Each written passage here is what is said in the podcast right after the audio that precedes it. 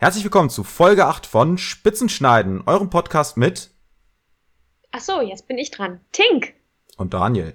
Aus Essen, aus dem Ruhrgebiet. Hier ist es wunderschön, viel schöner als man glaubt. Und woanders ist es auch scheiße.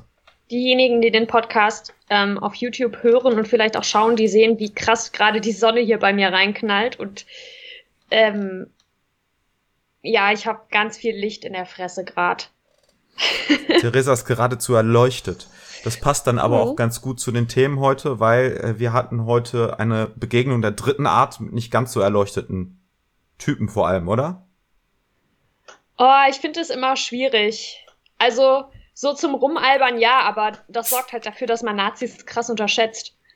Ähm, und das ist halt schlecht. Aber äh, fangen wir am Anfang an. Wenn ihr euch fragt, ich weiß nicht, ob ich heiser klinge, aber meine Stimme fühlt sich auf jeden Fall nicht mehr so gut an. Ich war nämlich heute auf einer Demo ähm, an der Grugerhalle in Essen. Da gab es nämlich heute so eine Biker-Demo. Ich weiß nicht, ob ihr es mitbekommen habt.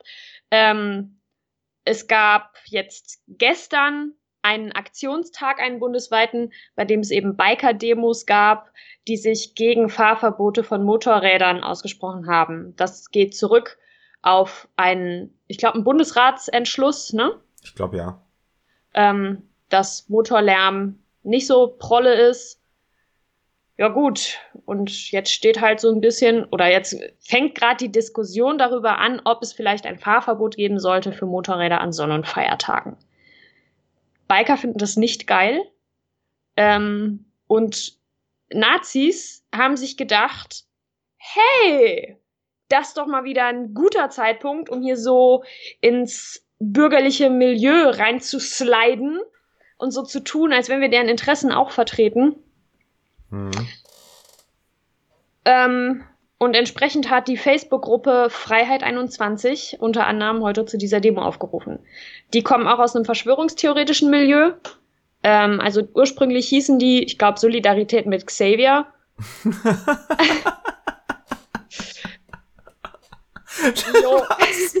ja, tatsächlich.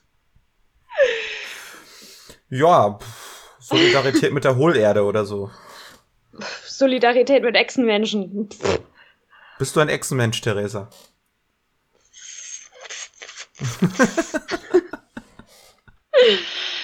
ähm, so viel dazu. Äh, ja, genau. Und Essen stellt sich quer, hat dann halt zur Gegendemo auch mobilisiert, weil sich halt abzeichnete, dass das eine, eine mh, gefährliche Mischung wird. Also es sind halt einerseits ohnehin schon als rechtsbekannte Biker-Gruppen und teilweise auch aus dem Rockermilieu ähm, da gewesen. Die Stähler Jungs waren da, die Bruderschaft Deutschland war da. Äh, ich bin mir ziemlich sicher, dass ich SS-Sigi gesehen habe. Falls Uff. Leute zuhören und sich jetzt fragen, warum zum Henker würde man sich SS-Sigi nennen, ähm, er selbst sagt, er wäre lieber SA-Sigi. ja.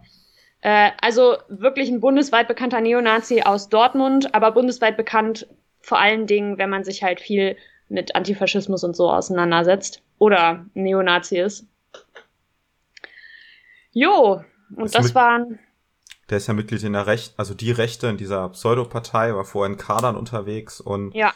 äh, hat ein sehr markantes Erscheinungsbild, äh, finde ich. Der ist er noch immer sehr hellblond gefärbt und so? Ich der hat vor allen Dingen diesen weißen Bart ja. und ist so ein riesiger, bulliger Typ.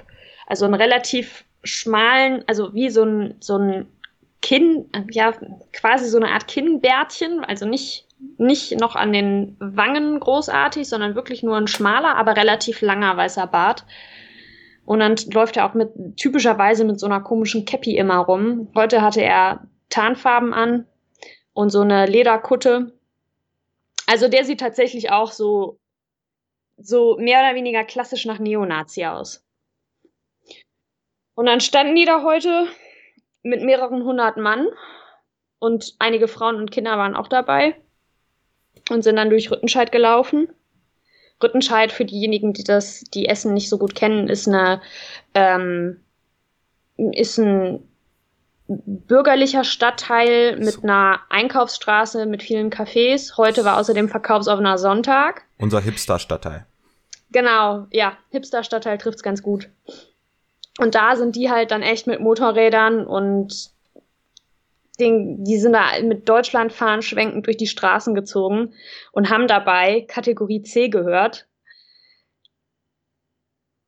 Ja. Das nee. ist eine Band aus dem rechten Spektrum, äh, die Rechtsrock macht. Ja, und einschlägig bekannt ist. Also so viel zu mhm. dem, dass sie weder links noch rechts sind, sondern die Mitte. Die Aussage kam heute vom Veranstalter. Ähm, da kann man, das ist so eine Demo, die fand ich jetzt insofern echt, echt spannend, als dass da wieder äh, sehr unterschiedliche Milieus zusammengearbeitet haben, um diese Demo auf die Beine zu stellen. Über die Stiller Jungs haben wir hier schon mal ganz ausführlich gesprochen, unter anderem mit Christian, ähm, der ja auch von unserem Bündnis hier in Essen, von Essen stellt sich quer ist. Und diese rechten Biker-Organisationen, die sind jetzt nicht total unbekannt. Also es sind zum Beispiel die Freeway Riders. Hier in Essen gab es bei denen schon Razzien. Da sind Drogen, Waffen und Munition fest, äh, gefunden worden. Also auch jetzt keine besonders netten Menschen, zwangsläufig. Ähm, und das, das ist aber jetzt wieder eben ein, ein, ein Schulterschluss, den wir sehen können. Also die rechte die rechten Organisationen, rechtsextremen Organisationen, die einzelnen Gruppierungen schaffen es, sich zu vernetzen. Und dafür ist diese Demo halt jetzt auch wieder ein Beispiel gewesen. Ähm ja. Das ist ja diese neue Strategie, die es ähm, seit einigen Jahren in der rechten Szene gibt, die versuchen, in das Milieu auszugreifen, was ihnen am nächsten ist, würde ich sagen. Was vielleicht früher nicht klassischerweise zum rechten Milieu gezählt hätte, aber was schon nah mhm. dran war, eben das Rocker-Milieu, das Hooligan-Milieu, die immer schon eine gewisse Affinität auch hatten in diesem Bereich, aber nichtsdestotrotz noch zu unterscheiden waren. Und das, ich finde, diese Unterscheidung löst sich immer mehr auf, beziehungsweise wird für Stück ja. für Stück aufgelöst. Und das sieht man besonders stark in den Regionen, wo es ähm, große Fußballvereine gibt, äh, die dicht besiedelt sind, weil sich dort dann häufig drei Gruppen eben vermischen. Das ist die klassische rechte Szene.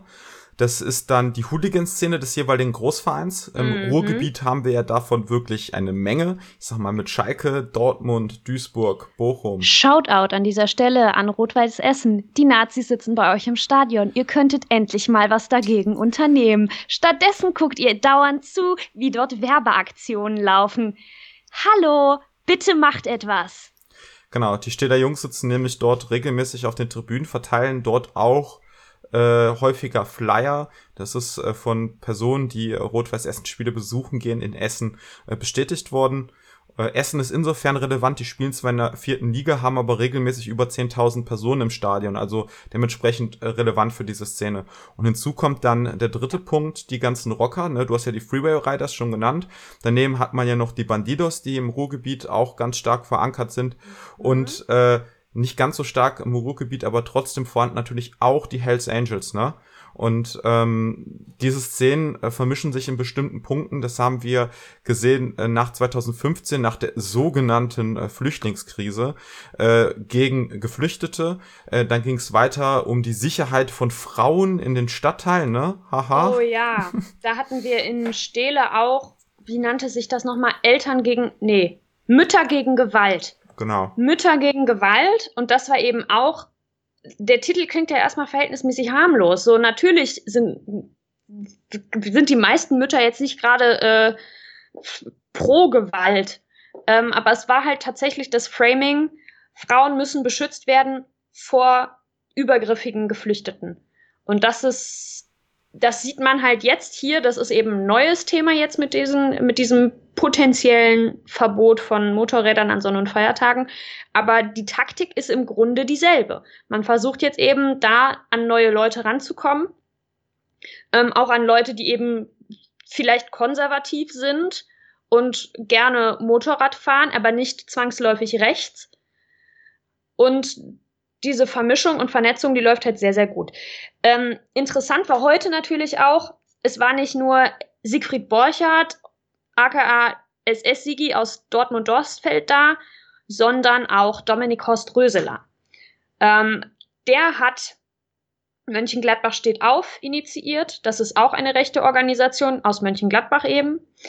Ähm, er hat auch so nette Sachen wie Hooligans gegen Salafisten initiiert. Vielleicht erinnert ihr euch an diesen wirklich krassen, an diese wirklich schlimme Demonstration in Köln. Ähm, da gab es Videoaufnahmen, wie die eben einfach eine Wanne von der Polizei, also so einen, einen Polizeibus umschmeißen. Den haben sie einfach so lange geschaukelt, bis der dann zu einer Seite weggefallen ist. Ähm, und das war schon, das sind halt dann die Leute, die sich da eben auch drunter mischen. Längst nicht alle sind dann wirklich Kanten und gefährlich, aber du willst denen auch nicht nachts in einer dunklen Gasse begegnen. Du willst ihnen auch tagsüber nicht am Bahnstein begegnen, Bahnsteig begegnen oder sonst wo. Äh, es recht nicht, wenn du irgendwie erkenntlich links bist oder irgendwas, das, das dich in, in ein linkes Spektrum oder vielleicht auch ähm, etwas, das sich als schwul oder lesbisch oder obdachlos ähm, identifizieren lässt, weil das sind diejenigen Menschen oder natürlich Menschen mit Migrationshintergrund, das sind diejenigen, die dann auch schon mal schnell auf die Fresse kriegen. Jo, 2015 hatten sie ja nach ihrer ersten Demo, die erste war in Köln, die hast du ja genannt. Zweite mhm. 2015, kurz danach war in Essen. Die war etwas kleiner, aber nichtsdestotrotz ähm, auch wieder sehr viele Testosteron gesteuerte Typen dabei. Und nach der Demo war es so, die Polizei ist relativ schnell abgerückt und vereinzelt sind noch äh, Trüppchen von diesen Hogesa-Leuten durch die Stadt und haben dann auch gegen Demonstranten verfolgt. Also ein Trupp von uns, zum Beispiel Mitglieder unserer Partei aus der Linken, äh, die mussten sich äh, in einer Shisha-Bar verstecken. Der Betreiber hat die dann quasi vorne dicht gemacht und die Typen haben mit einem Stock, also mit so einem Metall- und einem Holzstock jeweils äh, auf die Front eingeschlagen und ein Fenster ist dabei kaputt gegangen. Also das war äh, kein, kein, kein, äh, wie nennt man das? Ähm, äh, Zuckerschlecken, genau. Nee. Äh, das war schon eine gefährliche Situation und ich erinnere mich in dem Kontext auch noch an äh, die Aussage einer Genossin, äh, die dann irgendwo in der Stadt doch der Polizei begegnet ist insofern und die Polizei irgendwie gesagt hatte, ja, wir können ja nicht den ganzen Tag Babysitter spielen. Ha. Weißt du noch, als die Demo, also Anfang März, da hatten wir nämlich auch eine Demo in Essen, die von Dominik Horst-Röseler ähm, organisiert worden ist, ein Demozug, der unter anderem an unserem Parteibüro vorbeigegangen ist. Oh ja. Ähm, und da sind wir, wann sind wir denn da gewesen? Keine drei Stunden bevor dieser, bevor die Demo losgegangen ist.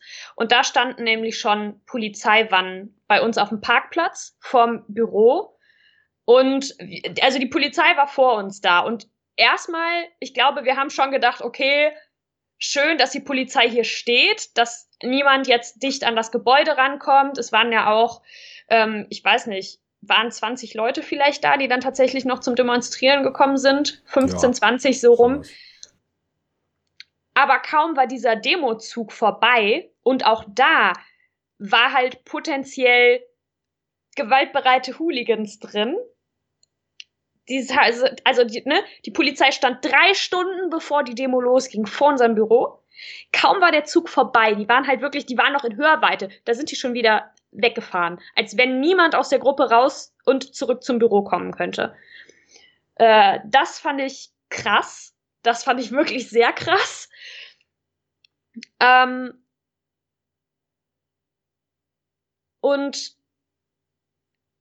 ich möchte jetzt aber noch mal ganz kurz auf die Arbeit von Essen stellt sich quer äh, beispielhaft eingehen. Äh, es gibt super viele Organisationen ähm, wie Essen stellt sich quer in vielen unterschiedlichen Städten. Ähm, und es gibt natürlich auch die, die bundesweiten Netzwerke, also EXIF zum Beispiel, die sich eben sehr viel um Recherchen im rechten Milieu kümmern. Ähm, das ist nämlich eine, eine wir haben ja super viel Videomaterial, das wir uns angucken können. Heute zum Beispiel auf der Demonstration gab es einen Livestream von dreieinhalb Stunden Länge. Ähm, ich habe eben schon mal ein bisschen reingeguckt, bevor wir den Podcast gestartet haben.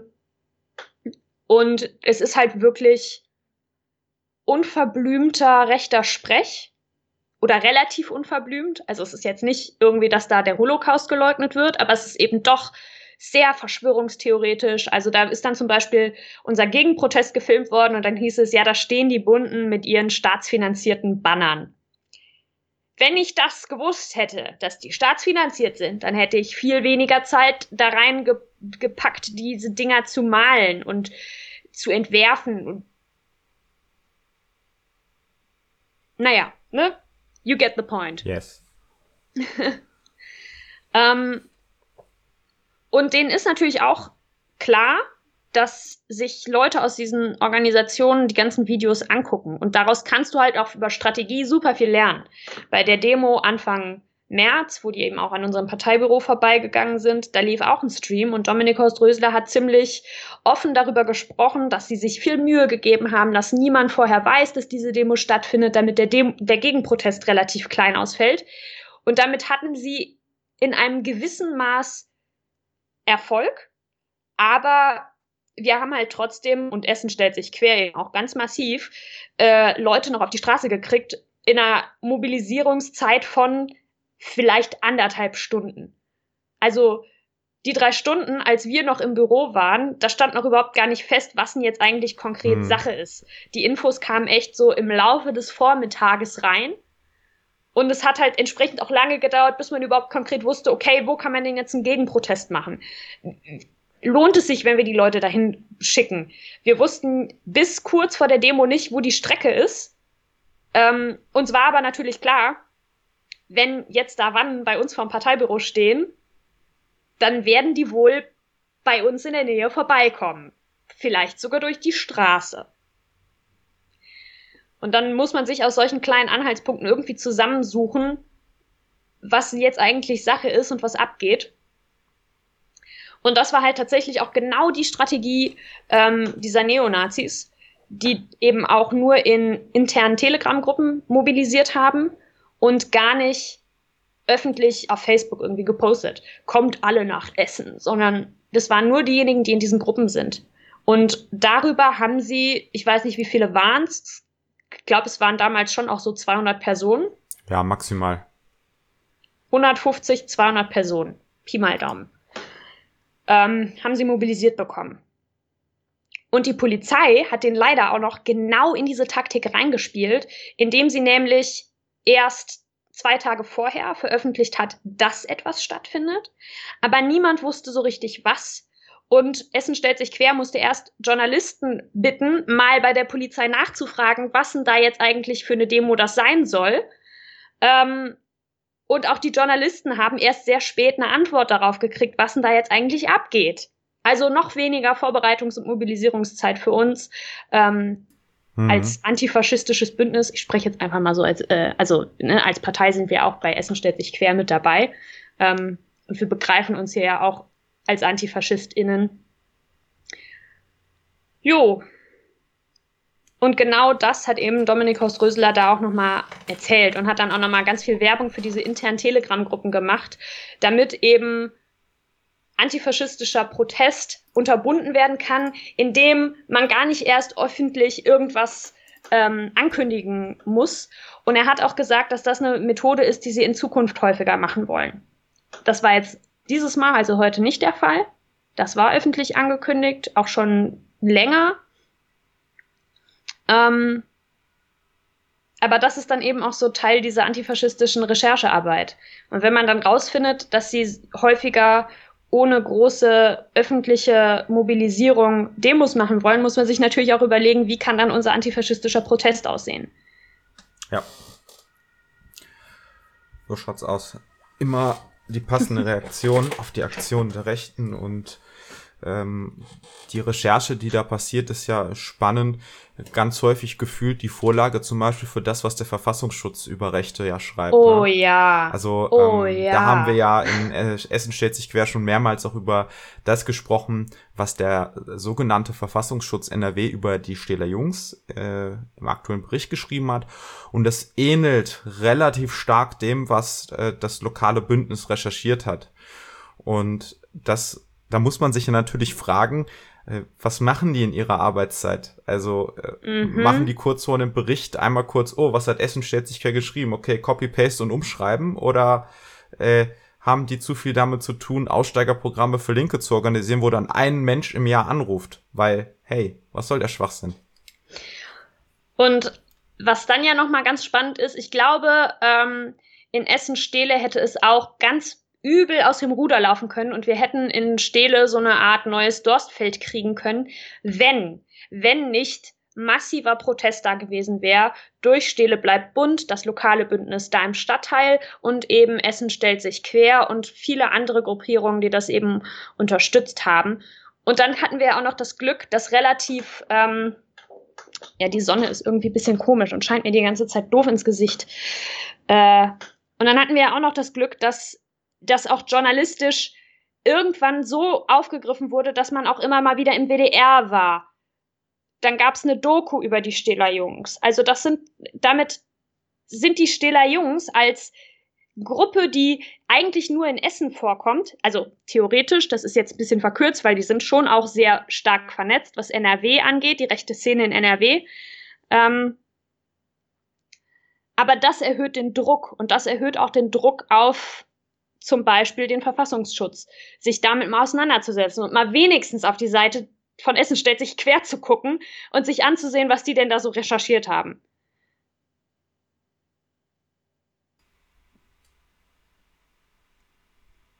Ja. Daniel nickt nur. Okay. Ich nicke, das sieht man im Podcast bestimmt sehr gut. Nicht. Wir haben, wir haben uns übrigens überlegt, dass heute so ein bisschen die, ähm, die Kundgebung und Demo-Folge ist, weil davon so viel stattgefunden hat. Ja. Wollen wir zu den positiven, zur positiven Kundgebung vom Wochenende? Ja, auf jeden Fall. Sehr gut. Ich glaube, da hat gerade mein Internet kurz gehakt. Ja, passiert. Aber ich sagte ja, auf jeden Fall. Dann mache ich einmal jetzt kurz das Video an. Und zwar gab es am Wochenende auch eine Silent Demo, also eine Black Lives Matter Demo in Essen mit ein paar hundert Teilnehmern am Hirschlandplatz. Die fanden ja bundesweit am äh, den 1. Juli-Wochenende um letzten Juni-Wochenende statt, je nachdem wie das Wetter war. Mhm. Und genau, einmal das Video für euch.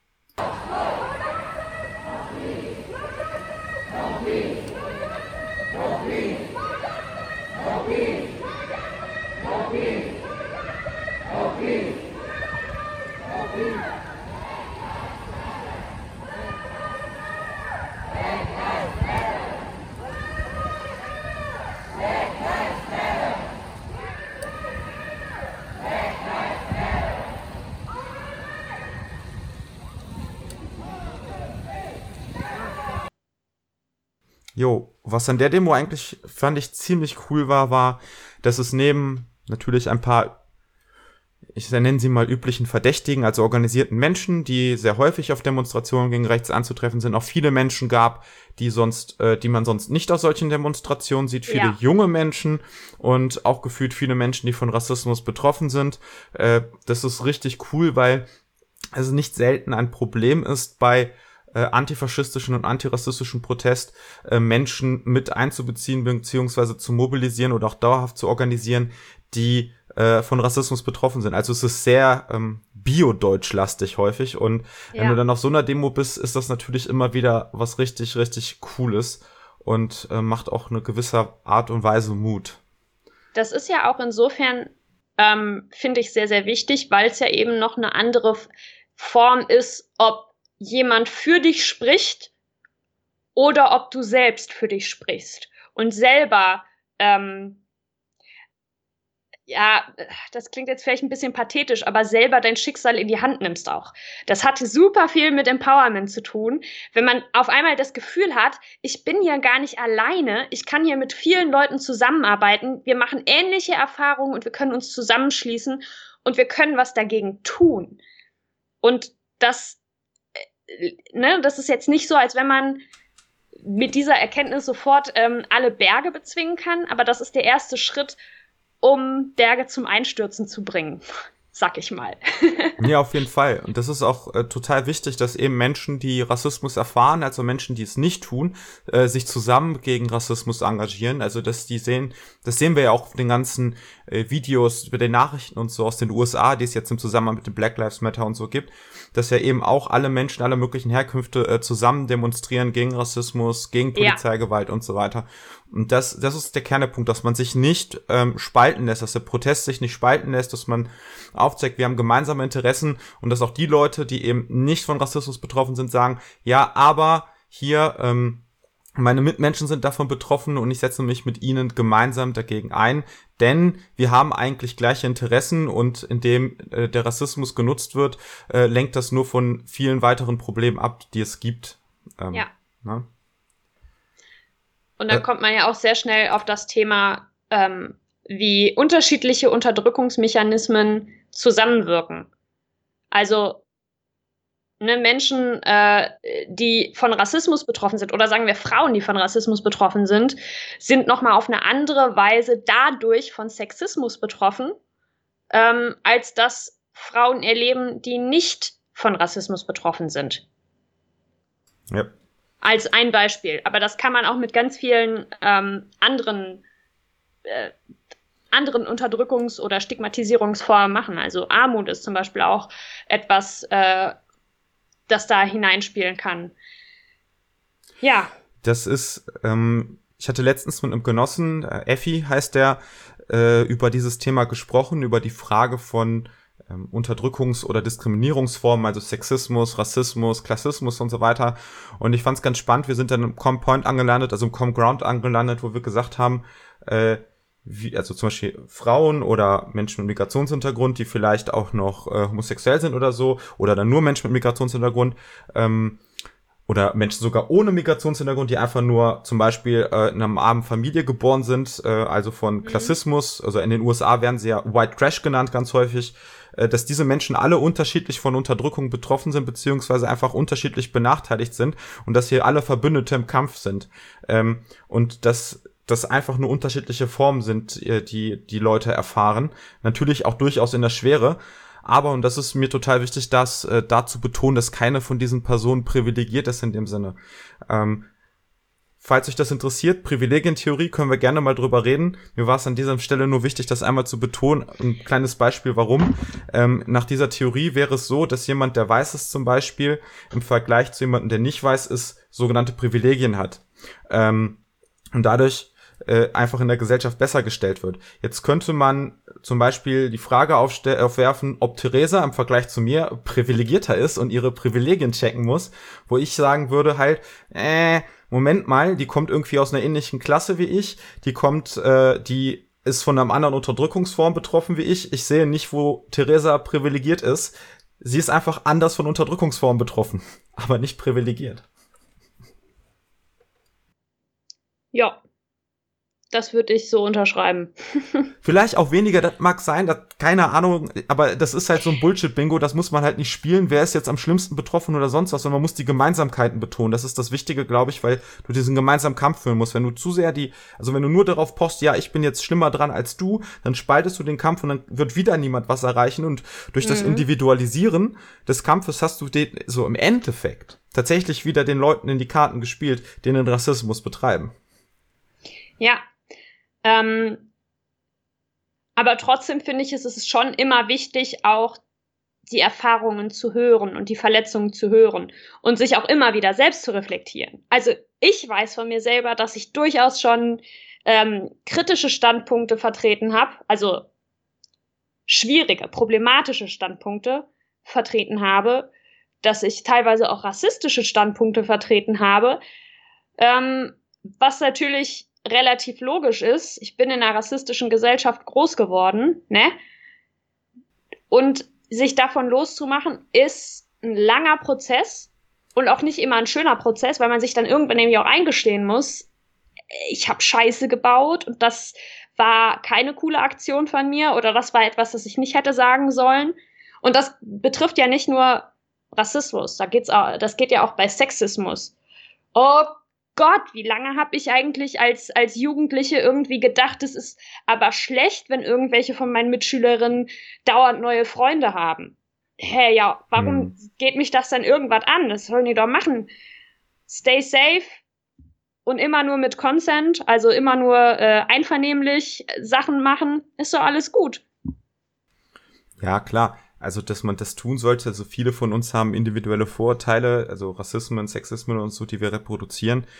Äh, wichtig ist aber, dass wir die, dass auch klar ist, dass wir das strukturelle Problem nicht überwinden werden, nur wenn wir an uns arbeiten. Das heißt, natürlich muss man mhm. irgendwie gucken, dass man nicht rep Sachen reproduziert, aber vor allem auch dann eben gegen die Struktur als solches angehen ähm, die ja in ganz vielen Institutionen, staatlichen, zivilgesellschaftlichen, in den Medien und so weiter äh, verankert sind. Jetzt als Beispiel in Neukölln gab es jetzt den Fall, dass wieder ein arabisches Restaurant allem Anschein nach von Rechten angezündet wurde. Das ist noch nicht ganz klar. Oh ja. Und ähm, Dabei sind zwei Menschen schwer verletzt worden und die Berliner Zeitung, wenn ich das richtig im Kopf habe, titelte wieder irgendwas mit äh, Döner, ab, flambierter Döner oder sowas.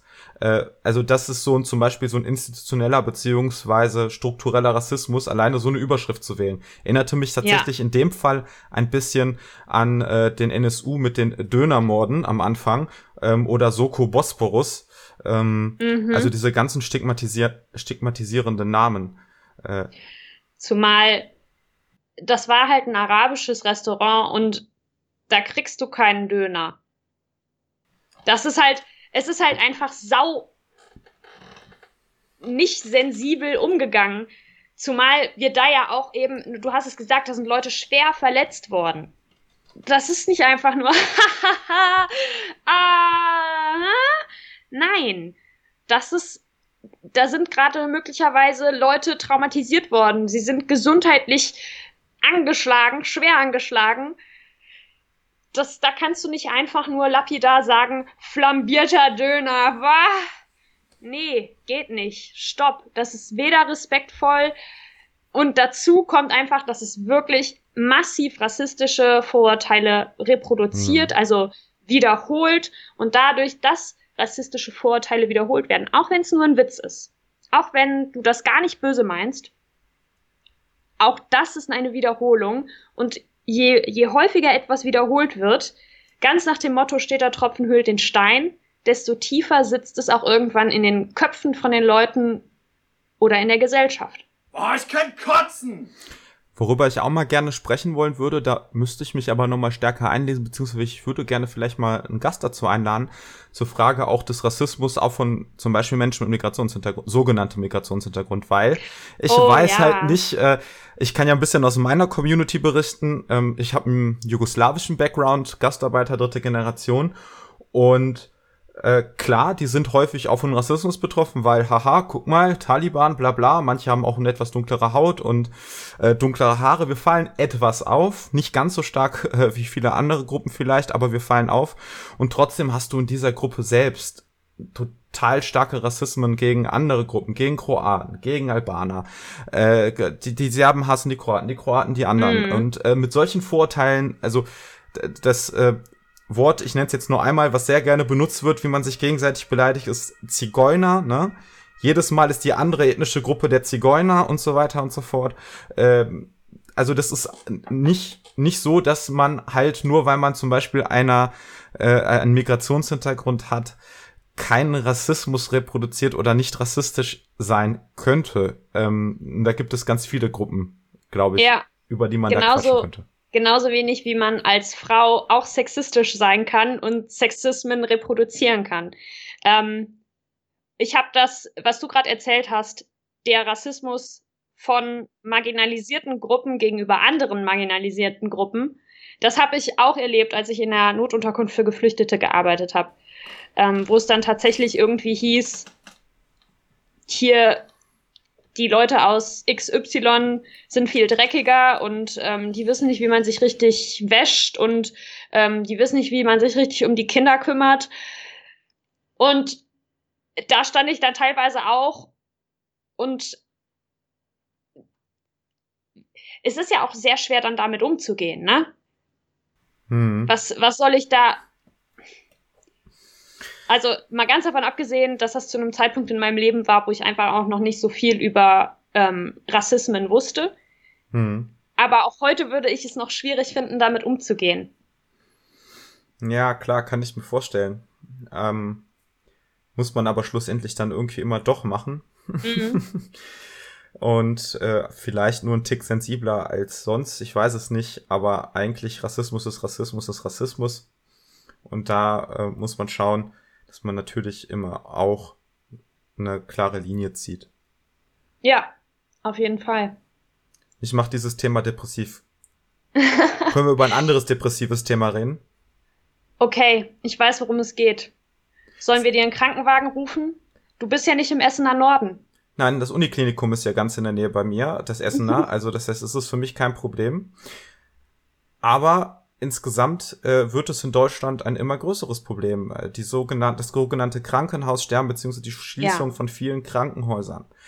Es ist nämlich so, dass in NRW seit 2000 äh, seit 2000 ähm, mehr als 40 Krankenhäuser dicht gemacht haben, also die gesamten Standorte abgebaut haben, mehr als 4500 Krankenhausbetten abgebaut wurden und äh, nun neuerdings auch vom äh, aktuellen Gesundheitsminister von NRW weitere Krankenhausschließungen geplant sind. Mhm. Äh, und zwar mit der Begründung, dass es vor allem an Rhein und Ruhr, also im Ruhrgebiet, das sind Dortmund, Essen, Duisburg, Bochum und Rhein, das ist sowas wie Köln, Düsseldorf, Leverkusen und so weiter. Also die.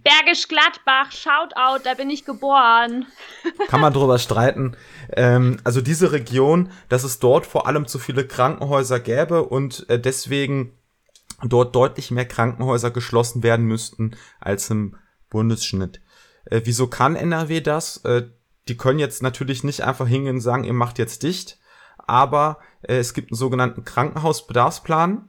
Der ist aktuell, ist glaube ich von 2015. Der legt halt fest, wie weit zum Beispiel das nächste Krankenhaus entfernt sein darf, wie lange der Notarzt brauchen darf bis zu einer gewissen Region, wie viele Krankenhäuser es mindestens geben muss. Ähm, da gibt es dann zum Beispiel ohnehin schon Unterschiede, was Stadt und Land angeht. Also in, in ländlichen Bereichen darf das auch schon mal die doppelte Zeit in Anspruch nehmen ähm, als in, in Städten. Ähm, und gerade auf dem Land gibt es ja auch ein gewisses Sterben von diesen sehr kleinen Häusern, die dann irgendwie nur drei Stationen haben und irgendwie das kleine Städtchen versorgen oder die drei Dörfer drumherum.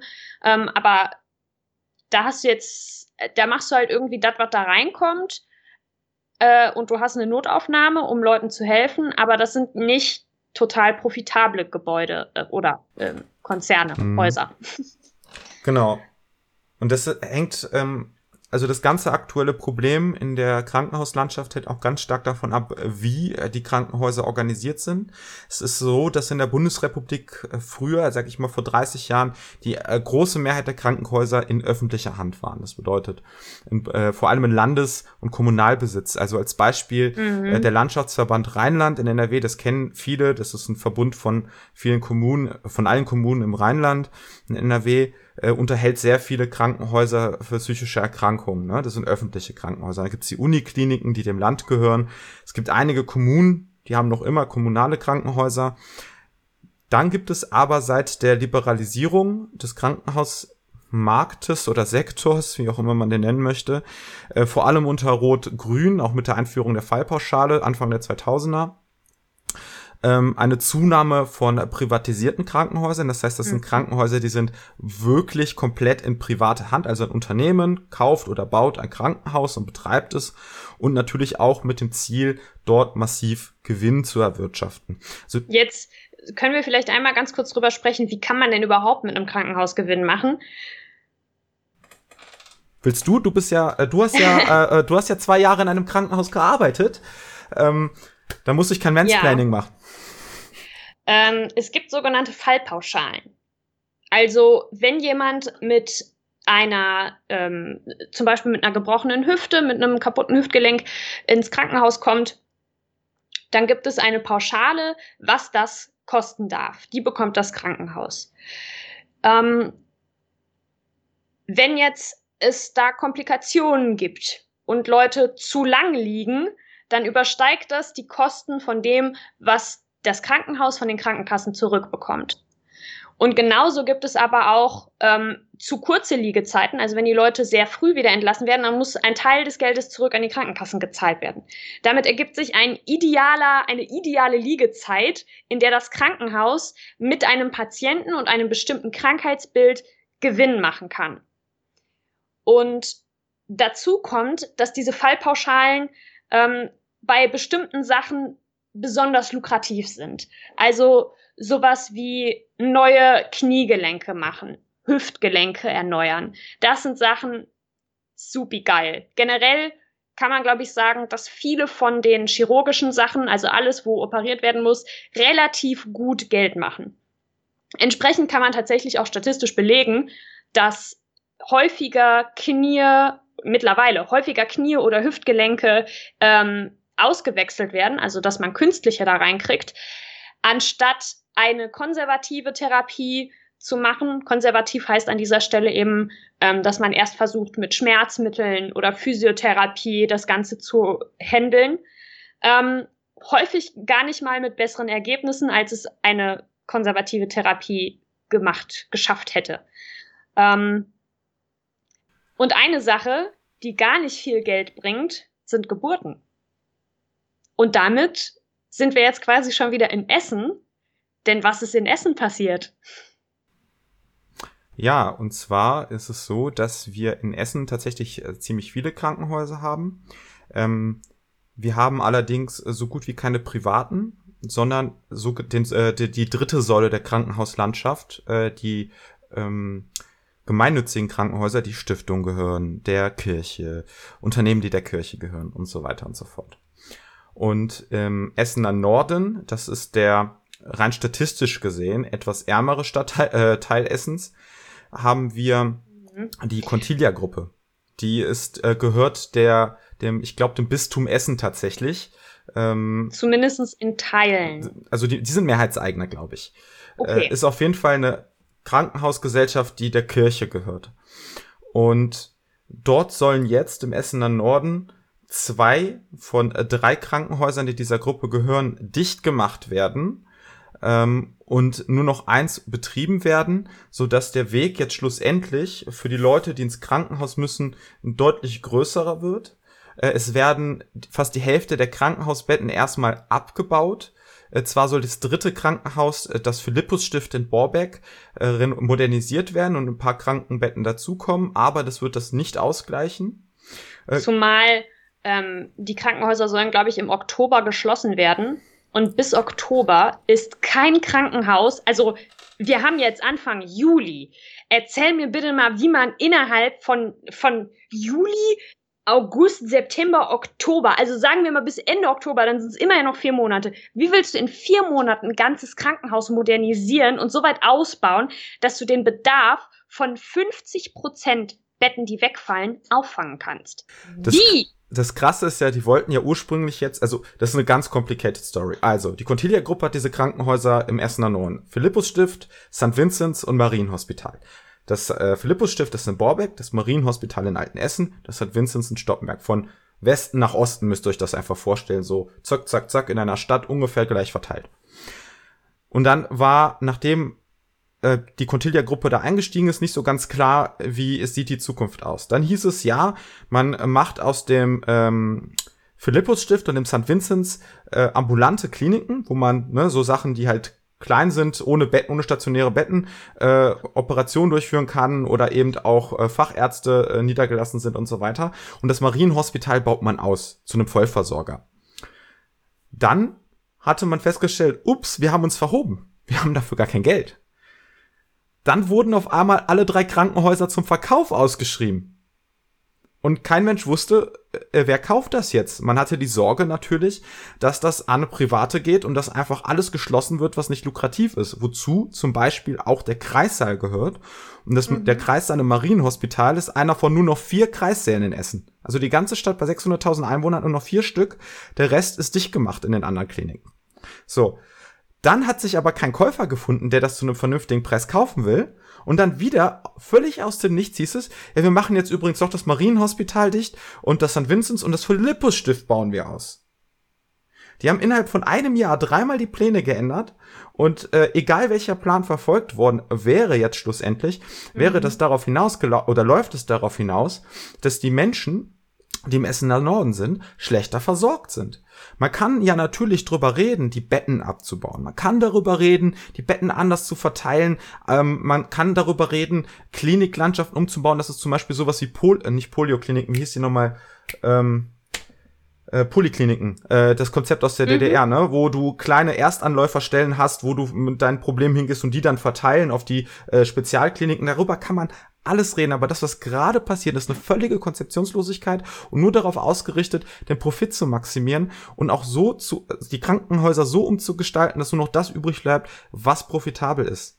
Ähm, und deswegen haben wir zum Beispiel von Anfang an gesagt, als die Diskussion aufkam, erstens, ja. man braucht sowas wie ein, ich nenne es mal runden Tisch, auch wenn ich den Begriff nicht mag, wo die Anwohner sind, wo die Mitarbeiter dabei sind äh, und wo die Stadt dabei ist und die gemeinsam entscheiden, wie müssen wir die Krankenhauslandschaft gestalten. Also nicht nur die Betreiber selbst, sondern eben auch die betroffenen Menschen. So, die da arbeiten und die das Krankenhaus nutzen.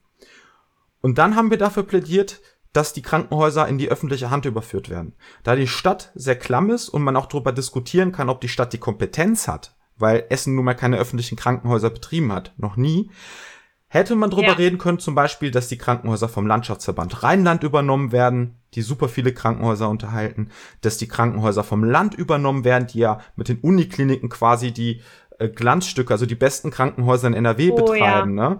Äh, man hätte also eine andere Lösung finden können, die darauf hinausläuft, dass die Versorgung sichergestellt ist. Und dass das jetzt passiert, ist einfach, wird nur auf dem Rücken der Anwohnerinnen und der Beschäftigten ausgetragen. Und jetzt kommen wir nämlich wieder zu dem Punkt, wo du angefangen hast, wo du meintest, Oktober soll das schließen. Die sollten ja im Dezember schließen eigentlich, ne? Also jetzt, nachdem sie das mhm. gesagt haben.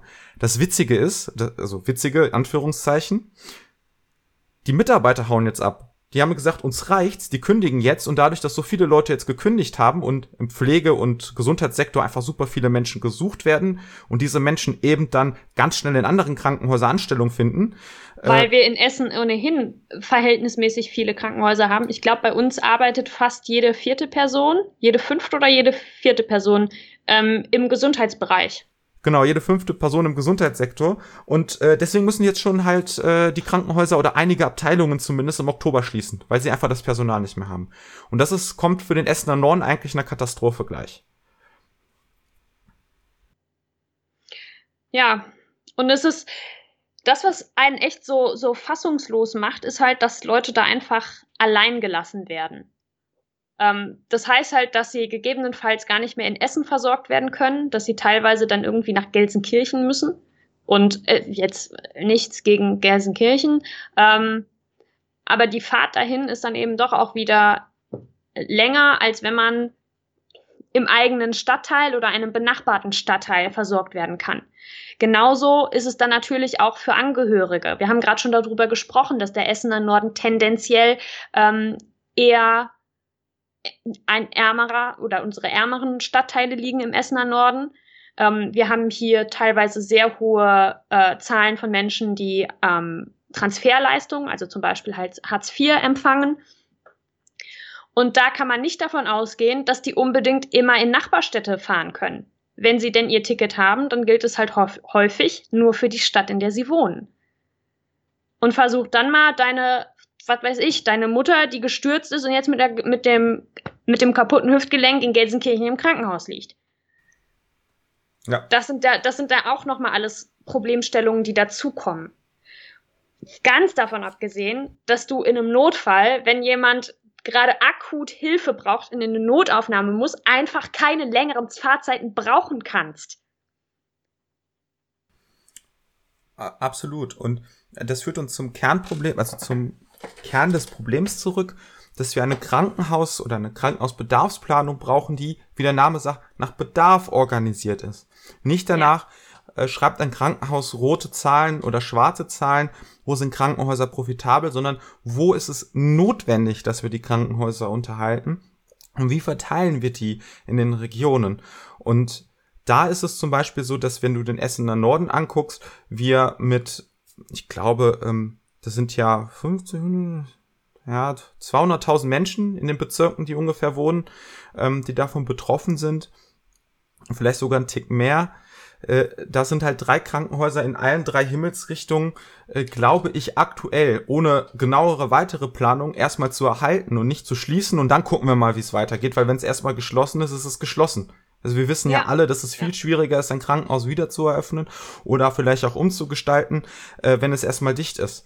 Und ich glaube, das ist tatsächlich auch die Taktik der Contilia-Gruppe. Es gab jetzt, für alle, die auf YouTube sind, ihr seht das Bild, bereits zwei Demonstrationen zu dem Thema in Essen. Einmal am vergangenen Donnerstag. Dort gab es äh, da sind die ein Platzregen. ja, auf dem Bild, das Bild, äh, da sehe ich aus wie ein begossener Pudel. Es ist sehr regnerisch, es war sehr nass. Wir standen trotzdem eineinhalb Stunden draußen. Da hatten sich nämlich die Stadtspitze zusammen mit der Geschäftsführung von Contilia getroffen und wir standen quasi davor und haben die äh, begrüßt, ähm, damit die ein klares Signal bekommen, die Krankenhäuser sollen bleiben. Es haben teilgenommen an der Demo ganz viele Organisationen, Beschäftigte, äh, die Gewerkschaften, äh, die SPD und äh, wir. Und ich fand das ein sehr eindrucksvolles Zeichen. Und äh, dieser Druck von der Straße musste mal halt dieser Krankenhäuser auch weitergehen. Und am Samstag, nee, Freitag gab es eine etwas problematischere Demonstration. Mhm. Insofern problematisch, als dass hier Andrew Schards Resterampe, das sogenannte sozialliberale Bündnis, versucht hat, äh, über eine Anmeldung äh, das ganze Thema für sich zu kapern und anstatt Druck aufzubauen, den anderen Organisationen sogar verboten hat, äh, kenntlich zu machen, dass sie teilnehmen. Und das Ganze war. Also keine Fahnen mitbringen. Genau. Nicht so eine schöne rote Fahne, wie Daniel sie in dem Bild hält. war es sehr schwierig. Und ich glaube, dass du diese Krankenhäuser im Essener Norden nur retten wirst, wenn sich alle äh, linken, progressiven ähm, Kräfte, die es in Essen gibt, Dazu zähle ich dann auch äh, tatsächlich bis hin zu den Teilen der SPD, äh, die Leute äh, zusammenkämpfen, um den Erhalt äh, sicherzustellen. Und da möchte ich vielleicht auch nochmal an die SPD appellieren, weil der Oberbürgermeisterkandidat Oliver Kern in äh, einer Pressemitteilung gesagt hat, eigentlich müsste man dann auch die Krankenhäuser in öffentliche Hand überführen. Das sagen wir nämlich auch. Und da möchte ich an die SPD über, äh, appellieren, dass wir das dann auch tun. Weil die SPD hat über 30 Mitglieder im Stadtrat. Wir haben noch mal ein paar Mitglieder und es wird sich noch mehr Mitglieder finden, die dafür sind. Selbst in den Reihen der CDU gärt es ja, die sagen, wir wollen diese Krankenhäuser erhalten. Und da muss man alles dafür tun, dass es auch so kommt und notfalls eben auch auf die Landesregierung Druck ausüben.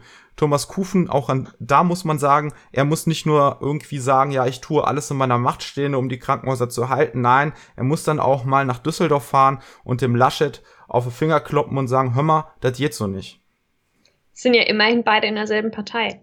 Ähm, vielleicht aber noch mal ganz kurz für diejenigen, die jetzt nicht so wirklich in der Kommunalpolitik in Essen, ähm, äh, weiß ich nicht, sich da so gut auskennen. Ähm, Karl-Heinz Endruschat ähm, vom Sozialliberalen Bündnis, das ist ein relativ neues Bündnis, war in der SPD, aber rechte SPD und ist jetzt draußen ähm, und hat eben dieses sozialliberale Bündnis äh, gegründet. Er echauffiert sich mit großer Vorliebe über diese unheimlichen Männergruppen, die in der Innenstadt rumlaufen. Oh, das ist auch noch ein ganz tolles Thema. Da können wir auch noch mal eine Folge zu machen. Da gab es nämlich auch einen richtig guten Artikel in der Watz drüber. Ähm, und das ist eigentlich auch nur so ein Codewort für ich möchte bitte weniger Menschen mit Migrationshintergrund in der Innenstadt haben. Ähm, das jedenfalls ist der Kerl, der diese Demo angemeldet hat. Ähm, und entsprechend war für uns halt klar, dass es eigentlich keine Demo ist, die wir unterstützen, weil der Anmelder so eine problematische Person ist, obwohl wir natürlich prinzipiell wollen, dass die Krankenhäuser erhalten bleiben. Aber Karl-Heinz Endruschat ist keine progressive Kraft. Auf gar keinen Fall ist er das. Er ist vieles, aber sicher nicht progressiv. Absolut. Aber du hast mich auf eine Idee gebracht. Wir haben uns doch vor kurzem äh, äh, ein paar Statistiken angeguckt zur Kommunalparlamenten in NRW. Oh ja. Genau, wir machen jetzt ein kleines Quiz. Und zwar äh, ist es so, dass äh, der WDR mal eine Studie in Auftrag gegeben hat, beziehungsweise sich einfach die Kommunalparlamente, die aktuellen, angeschaut hat. Ähm, wer sitzt da drin? Wie viele Männer, wie viele Frauen, wie viele Ältere, wie viele Jüngere, wie viele Menschen mit Migrationshintergrund. Und insgesamt ist es ein bisschen erschreckend und man kann das vielleicht ganz knapp zusammenfassen mit Kommunalparlamente spiegeln nicht die Gesellschaft wider, die sie widerspiegeln sollten. Überhaupt und gar nicht. Und warum das so ist, ähm, also ich glaube, für uns ist das relativ logisch. Es gibt halt einfach Menschen, politische Arbeit kostet Ressourcen. Und wenn man eben zum Beispiel ähm, Transferleistungen bekommt und Termine im Jobcenter hat und wenn man die vergisst, äh, wird einem die Bude weggenommen, dann hat man nicht unbedingt noch die Kapazitäten, sich auch noch mit der Kommunalpolitik auseinanderzusetzen. Ähm, oder es können ja diverseste Problemstellungen sein. Ähm, jemand wie ich, der eigentlich, also ich studiere ja und zurzeit studiere ich noch Vollzeit und ich bekomme BAföG. Und äh, dass ich mich entschieden habe, für eine Kommunalwahl anzutreten und ich komme ja sehr wahrscheinlich auch in den Stadtrat, das schon, da muss schon jemand hinterstecken, der das dann auch macht, ob, obwohl ich deswegen länger studieren werde. Und ich glaube, dass man nicht einfach von allen Menschen erwarten kann, dass sie, die, dass sie hohe Opfer bringen oder relativ hohe Opfer bringen, nur in Anführungsstrichen, um politisch aktiv zu sein. Wir brauchen viel mehr Strukturen, die es Leuten leicht machen, politisch aktiv zu sein. Genau, und das gilt ja für ganz viele Gruppen. Aber jetzt kommen wir zu Essen.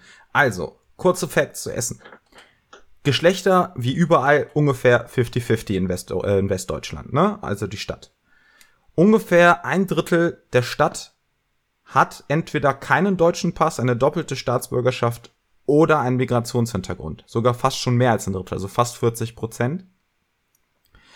Der Anteil der Jüngeren ist, glaube ich, im Bundesschnitt und ähm, liegt also, sag ich mal, also der Jüngeren, damit meine ich mit Menschen unter 40, äh, liegt also, äh, glaube ich, ganz gut. Jetzt raten wir mal, wie sich der Stadtrat von Essen zusammensetzt. Ich hoffe, Theresa, du hast die Zahlen alle vergessen.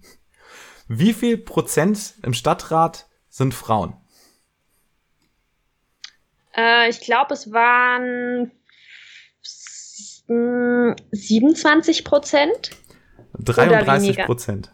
Ein okay. Drittel des Stadtrats sind Frauen. Es ist etwas besser als im Schnitt in NRW, aber noch immer nicht der Anteil, wie er in der Bevölkerung ist.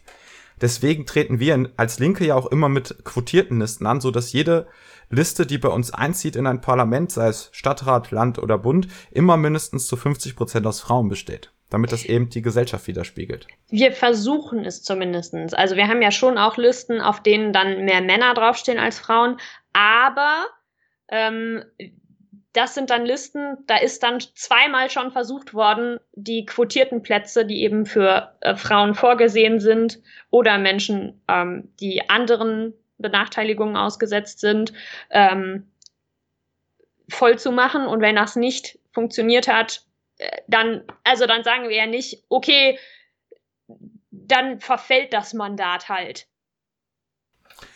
Gehen wir weiter.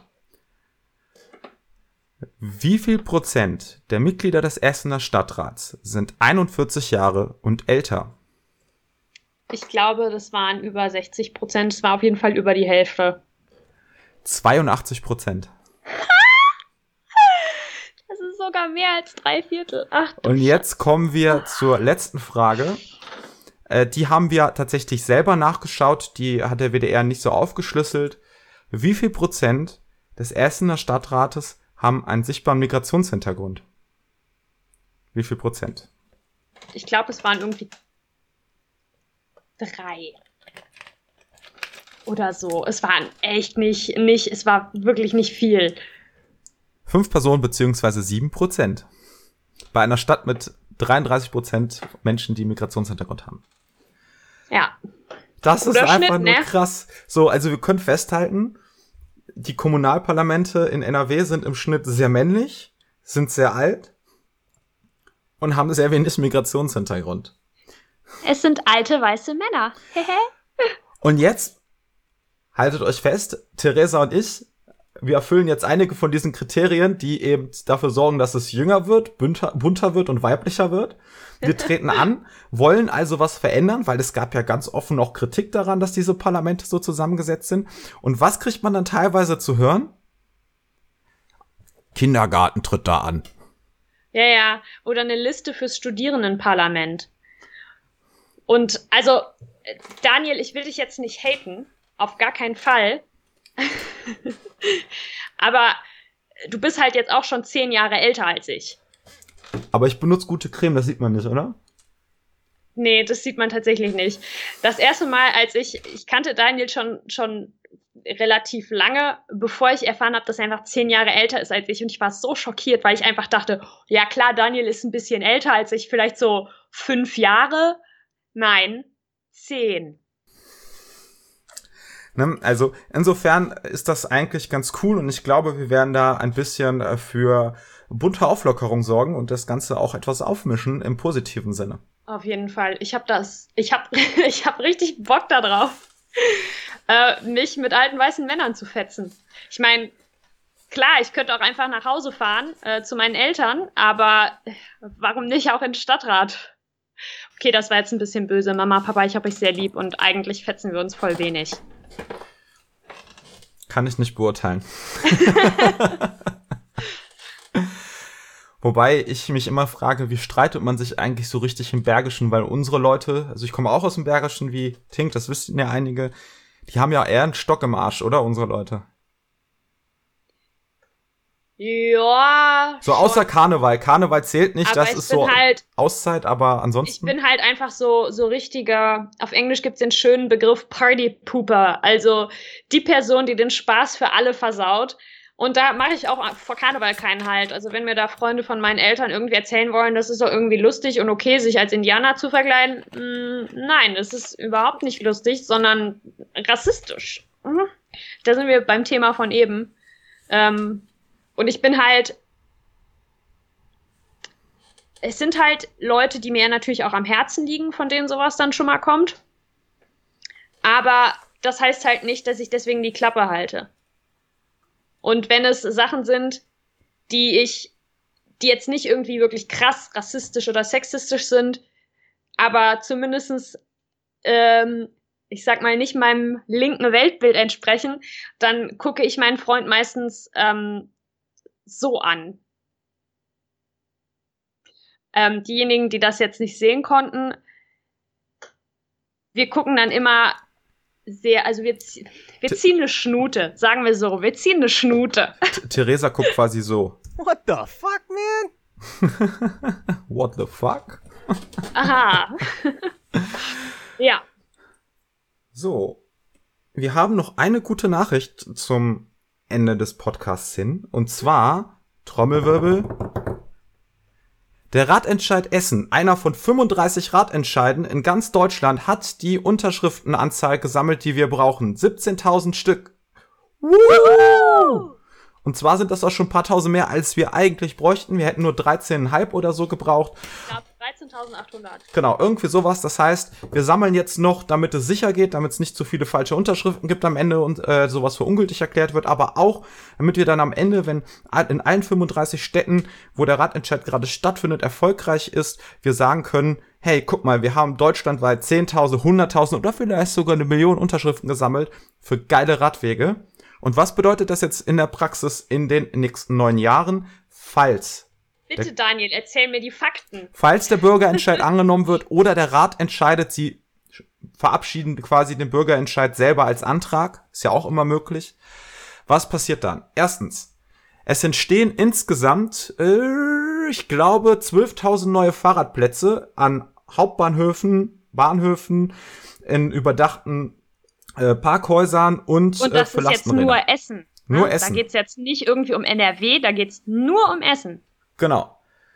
Das zweite ist, Essen muss ganz offensiv dafür werben, dass das eigene Ziel, und zwar bis 2030 oder 35, glaube ich, war es, äh, der Anteil der Fa Fahrradfahrerinnen und Fahrradfahrer in Essen auf 25 Prozent angestiegen ist, also des gesamten Verkehrsaufkommens, von aktuell unter 10 Prozent. Und das bei einer Stadt, die sich ja eigentlich mal zu einer autofreundlichen Stadt entwickeln wollte. und das ein bisschen übertrieben hat bei den Blechlawinen, die hier in den Straßen stehen. Jemand hat neulich auf Twitter geschrieben, ich fand das sehr charmant.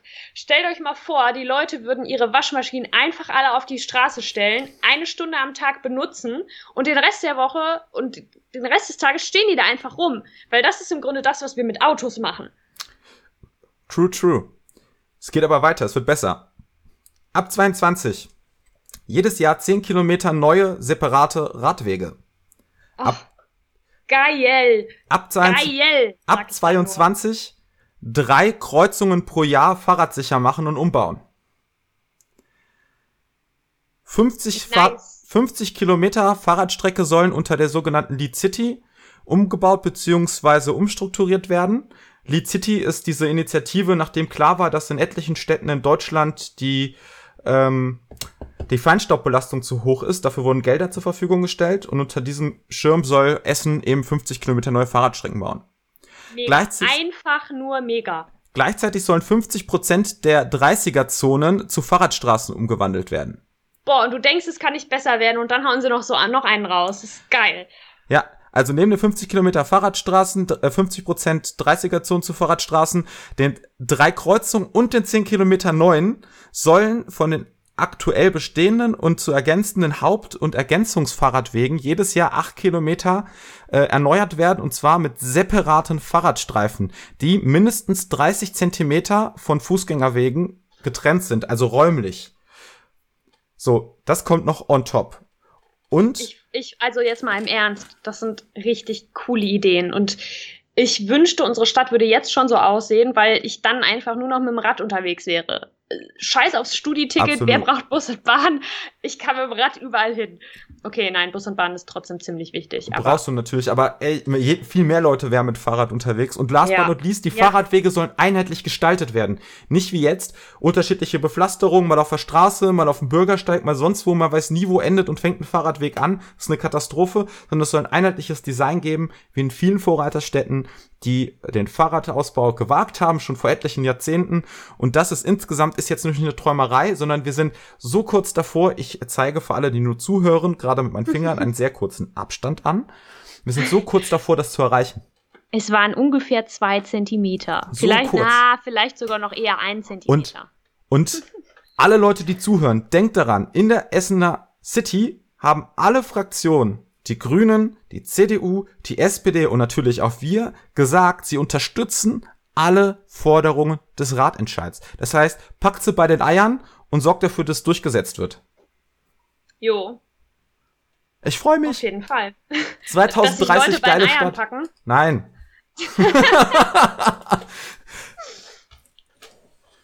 Aber dass das, dass das ja. Realität werden wird, wenn alles gut geht und dass wir bis 20, äh, 2030 richtig krass viel Fahrradstrecke ausgebaut haben. Und das Krasse an dem ist, es ist ja, ähm, ich glaube, die haben es mal durchgerechnet, es ist, glaube ich, wirklich nur 15 oder 18 Euro pro Kopf, die dann fürs Fahrrad ausgegeben werden. Das ist noch Meilen, Kilometer weit weg von dem, was Utrecht oder Kopenhagen für Fahrradfahrer ausbauen. Und trotzdem ist das ein Unterschied wie Tag und Nacht im Vergleich zu jetzt, weil es über das Zehnfache ist, was Essen gerade ausgibt für den Fahrradverkehr.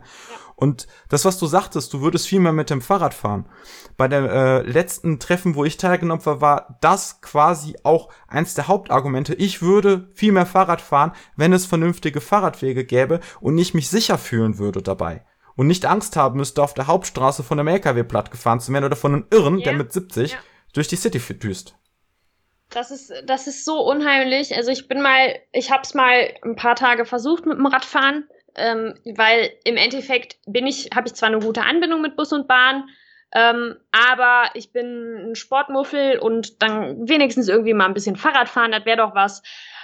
Äh, ich habe es, glaube ich, zwei Tage durchgehalten, weil das echt so unangenehm ist, wenn die Autos mit weniger als einem halben Meter Abstand an dir vorbei rasen und du denkst dir nur, ah, bitte, bitte mich, ich möchte doch nur leben. Es ist sehr unangenehm.